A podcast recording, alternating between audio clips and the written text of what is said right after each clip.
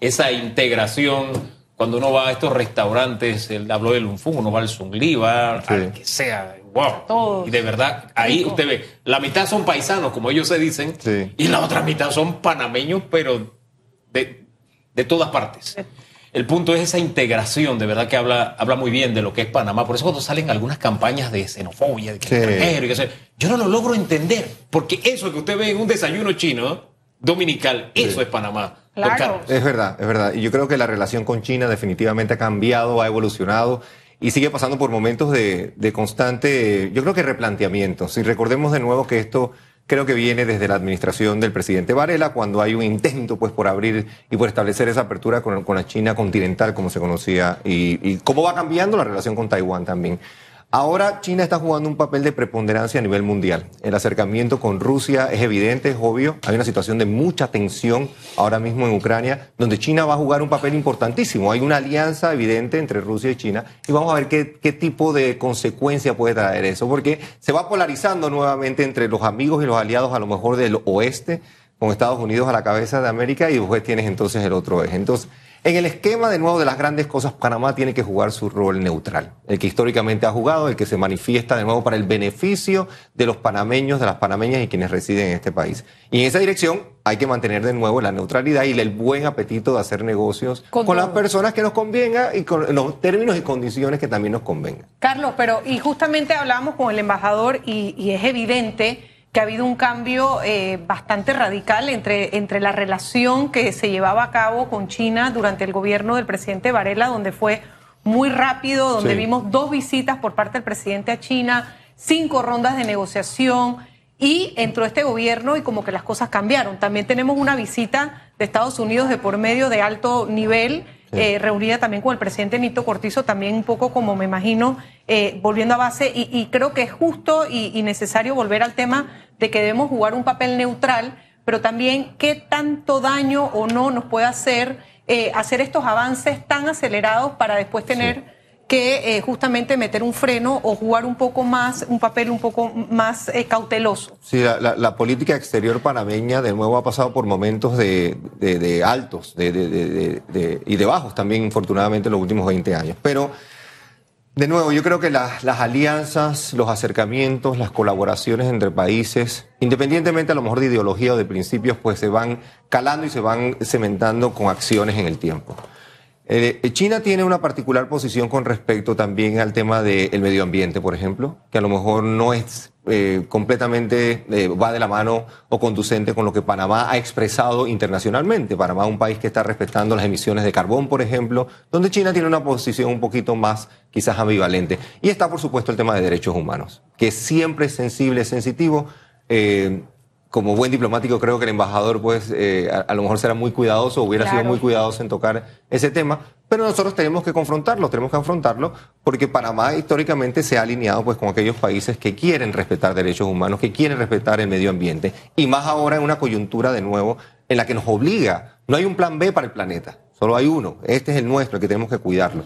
Y entonces eh, debemos quizás alinearnos o quizás conceptuar el, alineamiento con aquellos que respetan o que valoren lo que Panamá valora. Entonces, en ese sentido, creo que hay oportunidades para, para, establecer canales de comunicación, tanto en comercio como en otros temas que no son tan vinculantes al tema económico únicamente. Hombre, el tema económico, claro que no tiene que ser vinculante en la, única área de, en la que los países nos podemos entender pero evidentemente, Chiriqui, es Chiriquí. China. es un mercado apetecible, lo es. gigantesco, colosal. Lo es. Y ante las circunstancias que atraviesa Panamá, yo no, yo no dejo de ver como una dicotomía de, espérate, no vamos a, a seguir impulsando el TLC, pero hacemos una fiesta, y estoy hablando de las autoridades, cada vez que se abren las fronteras de China para exportar carne. Y muy bien por eso, muy bien, qué rico que podemos hacerlo eh, aumenta la exportación de cobia. Qué bueno que lo podemos hacer de sargento, como dijo el, el, embajador. Entonces, no sé, siento que si hacemos una fiesta cada vez que aumentan esas exportaciones, de pollo también, a propósito, ¿por qué no darle forma a algo que ya está medio hecho para que esa autopista de exportación, usted sabe, quede aceitada, quede abierta, que no pague peaje, que al final de eso se trata siempre y cuando negociemos un tratado justo, Justo, ¿no? sí. Pero sí pensando en eso, de abrir ese mercado porque lo que producimos nosotros no satisface las necesidades de una ciudad mediana. Chiquita. en Pequeña- China. pequeña en China, es verdad. Exacto. Entonces, yo creo que hay una, hay una amplísima oportunidad que no necesariamente le estamos sacando el provecho. Sí, yo, yo, yo comparto eh, ese principio. Yo creo que el tema de nuevo del déficit que Panamá mantiene en ese eh, rubro de exportación e importación tiene que ser atacado con la apertura de nuevos mercados y China juega un papel de vital importancia en ese sentido. Siento de nuevo que las condiciones para que se den esos acuerdos tienen que ser en un marco de rendición de cuentas, de transparencia, de amplio intercambio sobre la información, métricas y demás, que usualmente o históricamente China ha sido muy recelosa, ha sido, ha sido muy recelosa en el mantener, en el controlar ese flujo de información. Entonces va a ser un desafío interesante, pero definitivamente 1.300, 1.400 millones de personas implican una grandiosa oportunidad para todo o lo poco o lo mucho que vayamos a producir. Y no solo eso, sino también servicios y atraer la inversión extranjera directa que Panamá necesita. La única manera de contrarrestar el flagelo del desempleo es a través de inversión. No hay otra, no hay otro camino, no hay muchas otras alternativas. Y esa inversión que puede ser local, doméstica, o la, o la extranjera directa, se puede materializar a través de la colaboración con países amigos.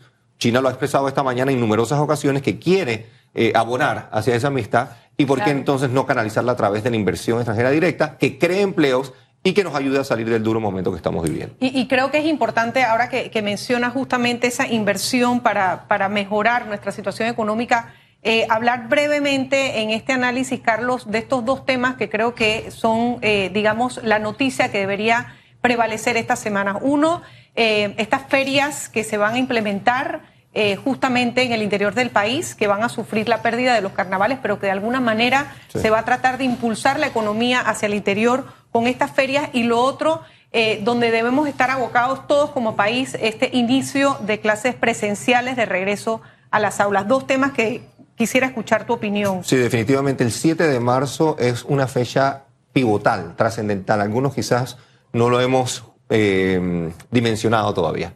Pero el regreso presencial de- a las clases, a las aulas, marca un antes y un después. Después de dos años, Panamá tenía que ser 25 meses Sí. sin la participación esa de, de entrañable del estudiante con el maestro, con el, con el mentor, con el que guía, con el que orienta. Entonces yo sí creo que tenemos que alinear todos nues- nuestros esfuerzos en esa dirección, dándole la seguridad a los docentes, dándole la seguridad a nuestros hijos para regresar. Eso va de la mano, pues, una semana antes con el, el ímpetu, el espíritu que necesitamos inyectar al interior de nuestro país, porque en efecto el carnaval históricamente genera divisas, genera ingresos, genera, van, son eventos que van eh, intrínsecamente atados, eh, Ligados. eh, ligados uno, uno de otro. De nuevo, yo creo que a- apoyar y apostar en la medida que se pueda hacer el turismo interno, el Ministerio de, de- de Turismo creo que ha apostado precisamente a crear el fundamento y las bases para que el interior goce en las próximas semanas de algo de inyección y una vez pasado ese momento, pues volcarnos con seguridad, con las medidas sanitarias del caso, pero con la intención de que el país arranque a través de la educación que nuestros adolescentes y nuestros niños necesitan. Y Hay un- merecen. Hay un, tema Merecen, que con algunos dirigentes magisteriales es difícil que yo hago la separación, porque yo veo tantos docentes dispuestos, Sí. desde antes de la semana de organización, dispuestos a, a hacer más, a dar la milla extra, a hacer el esfuerzo extra para que esto sea extraordinario. Pero ven algunos dirigentes, no sé si es que estos dos años no ha habido la enseñanza de parte de la, de la pandemia o, o algo pasa, algo pasa. Sí.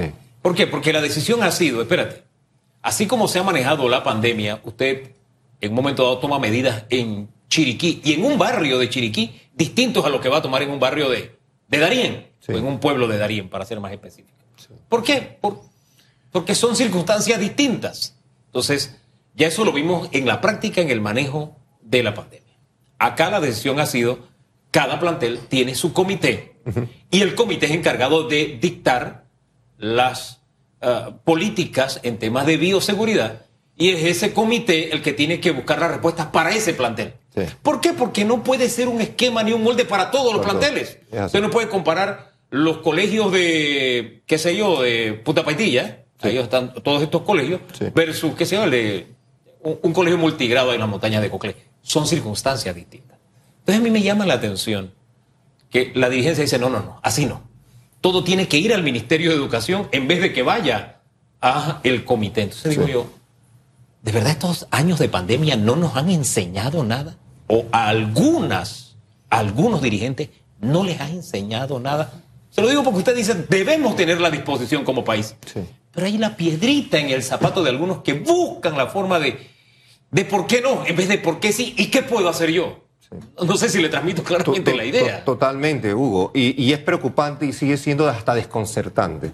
Quizás porque no han leído o no se han quizás nutrido de toda la información que hay. UNICEF ha publicado reportes sobre el daño que le hacemos a nuestros niños y adolescentes al no permitirles, al no darles ese derecho, porque al final de la tarde es un derecho que tienen de acceder entonces a las aulas de clase y recibir esa educación que los marque. El efecto en productividad, en competitividad, en cómo nos desarrollamos como país financiera y económicamente, pasa por este retorno a las aulas de clase. Ojalá que la conciencia impere. Y no solo eso, sino la voluntad. La voluntad de los padres de familias que definitivamente está ahí, y lo hemos constatado, la de los directores de las escuelas que están volcados y de la comunidad. Como bien dijiste, Hugo, no puedo estar más de acuerdo contigo. el esfuerzo comunitario es el que va a definir cómo regresa o no regresa esa escuela, esos niños a las clases. Y cómo se mantiene también la infraestructura. Ese detalle es importante. Y cómo se mantiene la infraestructura. Porque evidentemente, y, voy a aprovechar también para invitarlos a que vean mitos y verdades sobre el regreso a clases presenciales. Va a estar la ministra, va a estar una directora y para mí muy importante va a estar un estudiante que tiene dos años desde casa tomando clases, hablando, o sea que queríamos ver como un 360. Y conversábamos sobre este flagelo de todos los años de que las escuelas no estén listas o no estén suficientes al 100% acondicionadas para regresar a clase. Y creo que si bien el gobierno tiene una gran responsabilidad o la mayoría de la responsabilidad de que eso esté listo, yo creo que la comunidad también juega un papel fundamental en que justamente ese colegio donde va tu hijo, donde tu hijo va, esté cuidado, esté protegido, se involucren eh, y no dejemos que se deterioren en tres meses, que quedan las escuelas vacías para eh, empezar nuevamente. Entonces yo creo que la educación, si bien es un derecho fundamental que tiene que proporcionar eh, eh, el gobierno y el Estado, es una responsabilidad de todos. Sí, sin lugar a dudas. Y el, y el sector privado que ha jugado un papel importante en los últimos años aportando y abonando, pues es un importante aliado. Yo creo que los modelos de colaboración, de economía circular, se aplican incluso hasta en el regreso a la escuela.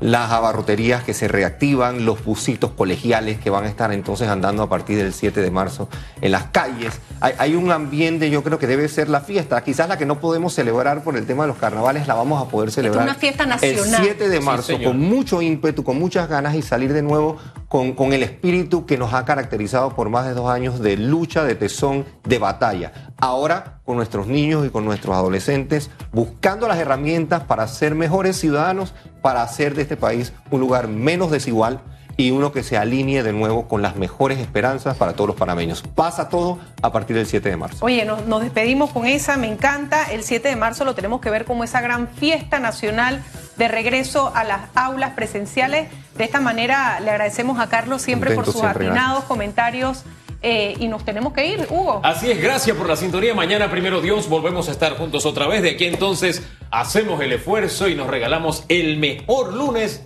de nuestras vidas. ¿Le parece? Bendiciones. Hasta mañana.